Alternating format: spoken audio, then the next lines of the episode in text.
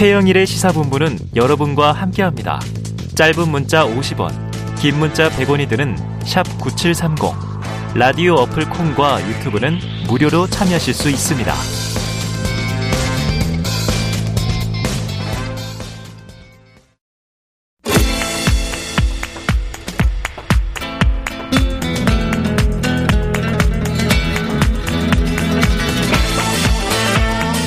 네, 정치권의 허심탄회한 속내를 들여다보는 시간. 각설하고 시즌2 돌아왔습니다. 현근택 더불어민주당 선대위 대변인, 그리고 장해찬 국민의힘 선대본부 청년본부장 두 분 나와 계십니다. 어서 오세요. 네, 안녕하세요. 안녕하세요. 장해찬입니다. 아, 두 분 다 너무 힘든 날이시죠, 지금. 아유, 아주 치열합니다.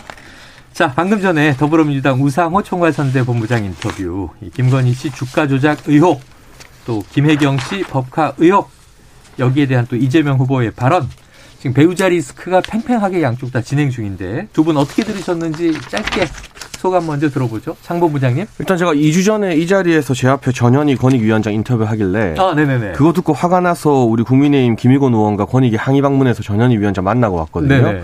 오늘 또 2주 뒤에 우상우 의원 인터뷰를 들으니까 어. 아 이분은 또 고발해야겠다. 녹취록 조작하신 걸로도 모자라서 자꾸 사실관계를 호도하고 있고 네. 결정적으로 지금 우상호 의원은 배우자가 직접 사용했던 직원이 했던 이 법카 목적이 공적이냐 아니냐를 따지는 것이다라고 네. 애매모호하게 말했는데 네. 최근에 이재명 후보는 본인이 직접 배우자가 법카 썼다고 하는 것은 과하다. 음. 직원이 절차 어긴 것이다고 말했거든요. 맞아요. 그러면 이 김혜경 씨 초밥이나 소고기 뭐 이 베트남 쌀국수 등등의 법카를 개인적으로 유용했다는 의혹을 이재명 후보가 직접 부인한 셈이잖아요. 음. 이건 사과할 때 기조랑은 또 완전히 말이 달라졌어요. 네. 그러니까 민주당 선대위에서 후보랑 좀 입을 맞춰서 네. 법카를 김혜경 씨가 썼는데 그걸 사과한 건지 아니면 김혜경 씨가 안 쓰고 직원이 썼는데 절차상 문제가 있어서 사과한 건지 네. 대체 국민한테 뭘 사과했는지 좀 알려주셨으면 좋겠습니다. 네. 이게 정리가 네. 돼야 저희도 대응을 하죠. 자, 바로 앞에 선대위 대변인이 계시니까 아까 우상호 본부장 얘기는 직원이 썼다라고 얘기한 것이죠. 음. 그리고 관리상 잘못했다라고 얘기한 것이고요. 이게 뭐 수사 이미 진행 중인 거 아닙니까? 예, 그럼 이제 뭐 횡령이 될지 뭐 배임이 될지는 이제 수사해 보면 아는 것인데 이 경기도 법인 카드 나오니까 저도 뭐 페이스북에 올렸습니다만 박수영 의원이 계속 이 문제 제기를 하고 있었어요. 근데 박수영 의원이 부지사를 2년 5개월 동안 했습니다. 근데 이분이 쓴 게 보니까 한 달 1,400만 원 이상 썼어요. 네. 이준석 대표는 뭐 지금 이재명 후보가 시장 일 때 한 10번, 아, 9번? 음. 쓴거 가지고 뭐 9번 밥 먹었냐 그랬는데 이분도 보니까 10번 이상 쓴 게 있습니다. 네. 그리고 현금으로 찾아서 뭐 운전원 줬다 그랬는데요. 그 부분도 보니까 박수영 의원도 크게 벗어나지 않아요. 음. 언론 보도가 나오니까 이 취재하고 이러니까 이제 이거 뭐 좌파들의 뭐 어쩌고 얘기하시는데 이게 어. 이념하고 관계 없는 거거든요. 네. 본인도 좀 해명을 하시라 이렇게 말씀드리고 싶습니다. 알겠습니다. 자 여기까지 듣고 바로 오늘 이슈로 들어가 보겠습니다. 첫 번째 키워드 낯뜨거운 폭로전. 자, 이 현근택 대변인이 꼽아오신 주제인데요. 네네. 이게 지금 윤석열 후보, 안철수 후보 단일화 관련 이야기죠? 그렇죠. 어제 이제 하루 종일 제일 아마 정치권의 뜨거운 이슈였는데 네. 이준석 대표가 이제 라디오 방송에서 그건 뭐 안철수 후보 주저앉히려고 하는 이제 내부에 배신자가 있다. 음. 삼국지의 뭐 관호 장비 예를 들면서 네. 얘기했던데 그러니까 당연히 국민의힘에서 가만히 있을 수 없잖아요. 음. 누군지 밝혀라 네 이랬거든요. 네. 이름을 대라 그런데 이준석 대표는 이름을 말하지는 않았어요. 네. 근데 이태규 본부장이 그 얘기했죠. 올해 2월 초인가 여하튼 만에 이준석 대표랑 만나서 음. 여러 가지 얘기했다는 거예요. 네. 합당 그다음에 무슨 뭐 당내 뭐 최고위원회 뭐, 뭐 공천이 그다음에 뭐 서울 종로라든지 부산에 만약에 보궐선거 나가 빈다 음. 그러면 공천 문제 쭉 얘기했다는 거거든요. 어, 그러니까 당연히 우리가 그동안 알던 거는 이준석 대표는 단일화 얘기하면 거강꾼이다. 해당 항의로 네. 다스리겠다. 어. 뭐 이렇게 얘기했던 분이 갑자기 어, 물밑에서는 협상을 하고 있던 거 아니냐 음. 얘기 나오는데 또 만약에 시선을 확 끄는 이태규 본부장 얘기 중에 윤석열 측근들은 좀 뭐 윤석열 후보는 좀 인사의 그립감이 강하니까 네. 측근들은 좀 조심해야 된다 이런 얘기도 했다는 거예요. 네. 그러니까 당연히 또 저 이준석 대표는 할 말이 있을 거 아닙니까? 예. 반박을 했는데 반박이 잘 이해가 안 가요. 왜 그러냐면 합당은 대, 표의 권한이고 뭐 내가 뭐 단일화 얘기를 한 건 아니다 이렇게 얘기하는데 어. 지금 합당 얘기를 왜 하겠습니까? 단일화 할 거 아니면 합당 얘기 할 필요가 없는 거예요. 어, 그 다음에 뭐 공천 문제라든지 이런 문제도 다 마찬가지여서 그러면 이제 궁금한 거죠. 두 사람 사이에 어떤 대화가 있었고 실제로 왜 이게 예, 제대로 안 되는지 그게 궁금할 수밖에 없는데 두 분 얘기를 잘 들어봐도 이해가 잘안 네. 가는 상황이죠. 자 어제 하루 긴박하게 이야기가 주거니 받거니 됐는데요. 자 이태규 의원이 어제 기자회견을 한 이유에 대해서 오늘 아침 라디오에서 인터뷰에서 밝힌 내용을 듣고 오죠. 저는 이제 이준석 대표가 자기가 당 대표로서 뭔가 문제를 풀어보려고 하는 제안을 했다고 저는 생각을 해요. 그거 자체를 제가 나쁘다고 이야기하는 게 아닙니다. 네. 공당의 대표니까 자기 입장을 이야기할 수 있는 거죠. 네네. 네. 예, 그런데 왜 계속해서 안철수 후보한테 근거 없는 비난, 비방을 계속하느냐. 아. 이거를 제가 계속해서 묻는 거고, 그래서 그러면 이준석 대표의 진정성은 어디에 있는가를 제가 따져 물어보고 이 부분을 확실하게 좀 정리를 좀 해야 되겠다. 음. 예, 이런 게 어저께 제가 어, 그 이야기를 꺼낸 이유입니다. 아. 네, 자, 이 꺼낸 이유를 이준석 대표가 왜 이렇게 모욕적인 발언을 하면서 비상식적인 태도로 이중 플레이를 하는지 너무 궁금해서 알고 싶다. 지금 이런 거예요. 혹시 저 장해찬 저 본부장님 친하시잖아요. 왜 그랬을까요? 그러니까 저는 일단 이 야권이 정권 교체를 열망하는 국민들의 뜻을 받아들여야 하기 때문에 음. 오늘 아침에 저도 참석했던 저희 국민의힘 선대본 회의에서 네네. 권영세 본부장이 하신 말씀으로 아. 갈음을 좀 하고 싶습니다. 네네. 개인적인 감정보다는 이 정권 교체라는 대의를 위해서 국민의 당이든 음. 또 우리 국민의 힘이든 지금은 이 민주당이 펼치고 있는 이간계에 말려들지 않도록 적극적으로 음. 조심해야 된다. 네네. 아침에 송영길 대표가 뜬금없이 정치개혁 네. 이야기를 꺼내면서 예. 아니 패스트 트랙으로 정의당 뒤통수 친지 얼마나 됐다고 아직 정의당 네. 뒤통수가 그대로 얼얼할 텐데 네. 뜬금없이 이 정치개혁 들고 나오면서 안철수 후보와 심상정 후보 유혹하고 있거든요. 음. 이게 결과적으로는 민주당 혼자서는 정권 교체 높은 여론과 열망을 이겨낼 수 없다고 보기 때문에 계속 야권을 이간질시키면서 네네. 이 표를 모아보겠다는 얕은 정치적 공약인데요. 거기에 음. 대해서 말려들 필요가 없는 것 같고요. 다만 어, 국민의힘이든 국민의당이든 서로의 감정을 자극하는 언사는 자중하는 게 좋다는 권영세 음. 본부장님의 그 뜻 말씀을 제가 존중하는 것과 동시에 음. 그러나 정치인이라면 음. 국민들 앞에 나왔으면 어느 정도 비판이나 상대의 정치적인 공격에 대해서 다 감당해야 되는 거죠. 음. 왕관을 쓰려는 자 그 무게를 견뎌라는 말이 있지 않습니까? 어. 저 같은 미간 말증만 해도 뭐 이리저리 정말 모욕 당하기도 하고 비판받기도 어. 하는데 제가 정치권에 나왔으니까 겪어야 될 것인데 어. 이 안철수 후보 측에서 이준석 대표의 비판이나 이런 어 촌철살인의 멘트들에 대해서 너무 좀 과민하게 반응하는 것이 아닌가. 예, 예. 그렇게 따지면 국민의당이 대변인이나 부대변인 논평으로 이준석 대표 를 모욕하고 조롱하는 것도 수위가 굉장히 심각한 것들이 많더라고요 보니까. 아.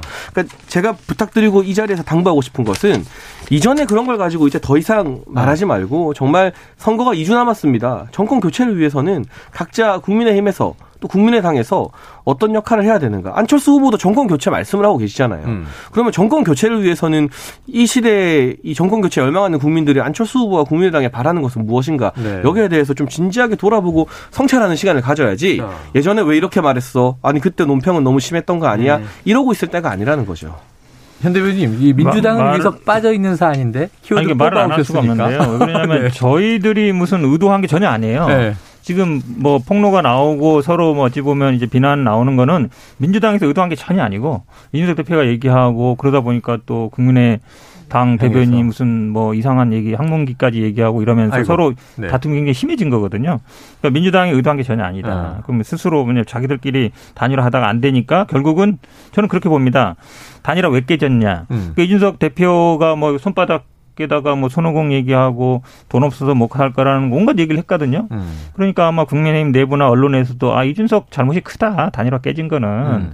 왜 이준석 대표가 그렇게 상대를 조롱하고 했냐 이 얘기 있는 거거든요. 네. 이준석 대표 입장에서도 아, 나 때문이 아니다.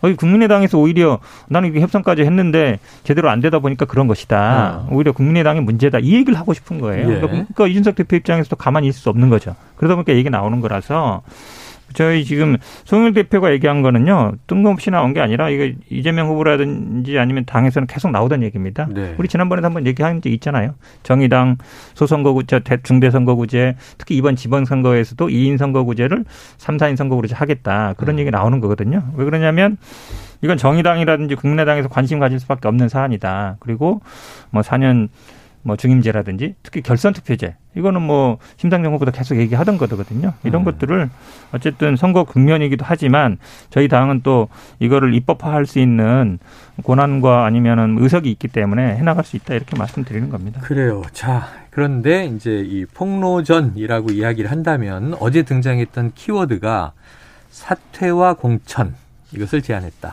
또한 윤핵관을 조심하라고 경고도 하더라.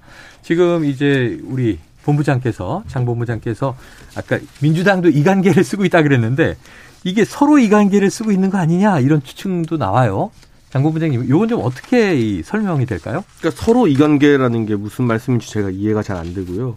국민의힘은 일관되게 정권 교체 필요성, 음. 민주당 정부 정말 부동산 폭등시키고 결과적으로는 확진자 17만 명 넘으면서 뭐 기축 통화가 아니라 기축 코로나냐 이런 국민들의 뼈 아픈 이 목소리까지 나올 정도로 사태를 악화시키고 있는 이 정부를 더 연장시키면 안 된다는 일관된 뜻 아래에서 국민의당의 안철수 후보뿐만이 아니라 정권 교체라는 시대 정신, 대의에 동의하는 분들이라면 모두 다 함께 할 수 있다는 기조를 가지고 있기 때문에 네. 국민의힘 차원에서 딱히 뭐 이 관계를 어, 펼칠 그건 아니고요. 뭐 안철수 후보께서도 현재로서는 단일화 결렬 선언을 하셨지만 기본적으로 야권 단일화 제안을 하시지 않았습니까? 네. 그렇다면 본인의 어떤 정치적 입장 정치적 입지가 민주당과 함께하는 여권에 있는 것이 아니라 야권에 있다고 네. 판단을 하고 계시는 것이기 때문에 음. 지금이 다소 경색 국면이라 하더라도 제가 뭐 단일화가 된다 안 된다 이런 말을 섣불리 할 수는 없습니다. 이건 온전히 후보의 몫이기 때문에 네. 그러나 분명한 것은 궁극적으로는 이 3월 9일 이전에 정권 교체에 도움이 되는 방향, 기여하는 방향으로 결단을 내리고 함께 하지 않을까 하는 정도의 생각만 하고 있습니다. 그래요. 자, 그 이 상황에서 뭐 폭로전 양상에서 후보는 몰랐다, 후보는 관계없다. 그런데 이제 단일화라면 네. 후보 간에 이제 뭐 합의 내지는 적어도 회동이 꼭 필요한 것은 아니냐. 이준석 대표는 합당은 내 권한이다. 하고 당대표의 권한을 또 이야기를 했고 이게 또 윤석열 후보와 지금 그 이준석 대표가 다른 주머니냐 하는 또 이제 문제로 비화가 되고 있습니다. 먼저 배신자 논란이 있으니까요. 이 배신자 과연 배신자 누구 누군지 혹시 들으신 반 있으세요? 저는 모르죠. 저희들은 알 수가 없는데. 근데 이제 그 양쪽에서 몰랐다는 건 아닌 것 같고요. 이태희 네. 본부장은 아마 안철수 후보한테는 네네. 보고를 했다. 보고를 네. 했는데 별 말이 없었다. 그러니까 한마디로 아. 얘기하면 오케이 하지 않았다. 예. 이런 얘기하는 것 같은데 이준석 대표는 그랬죠. 윤석열 후보한테는 제가 몰랐다라고 얘기하는데 사실을 모르면 굉장히 이상한 거예요. 네. 당 대표가 상대방 진영에 어찌 보면 굉장히 책임 있는 사람이잖아요. 이태규 예. 본부장 같은 경우는 만나서 합당이라든지 뭐 최고위원이라든지 이런 걸 쭉 얘기하는데 네. 후보는 몰랐다. 그러면 당 대표랑 후보랑 각자 놓는 거잖아요. 네. 사실은 어찌 보면 지난번에 뭐 이렇게 윤핵관 논란 나오면서 원팀이 됐다 그랬는데 네. 그럼 생각이 다른 거 아닌가. 그 이준석 대표는 대선 후를 생각하고 네. 윤석열 후보는 대선만 생각하고 그럼 생각이 좀 차이가 있는 거 아니냐 이렇게 볼 수밖에 없죠. 알겠습니다. 오히려 제가 보기에는 네. 보고 안 했다는 게 이상한 거예요. 자, 두 분 이제 중요한 이슈에 대해서 이야기가 이제 불붙고 있는데 지금 좀 이 우크라이나 상황이 상당히 좀이 엄중한 것 같습니다. 지금 러시아의 우크라이나 침공 상황이 심각해지고 있어서요. 오늘 시사본부는 여기서 마무리를 하고 지금 KBS 1TV 뉴스 특보가 나가고 있는데 뉴스 특보를 연결해서 우크라이나 상황 방송을 듣도록 하겠습니다. 자, 두 분에게는 양해 말씀 드리면서 오늘 여기서 마무리하죠.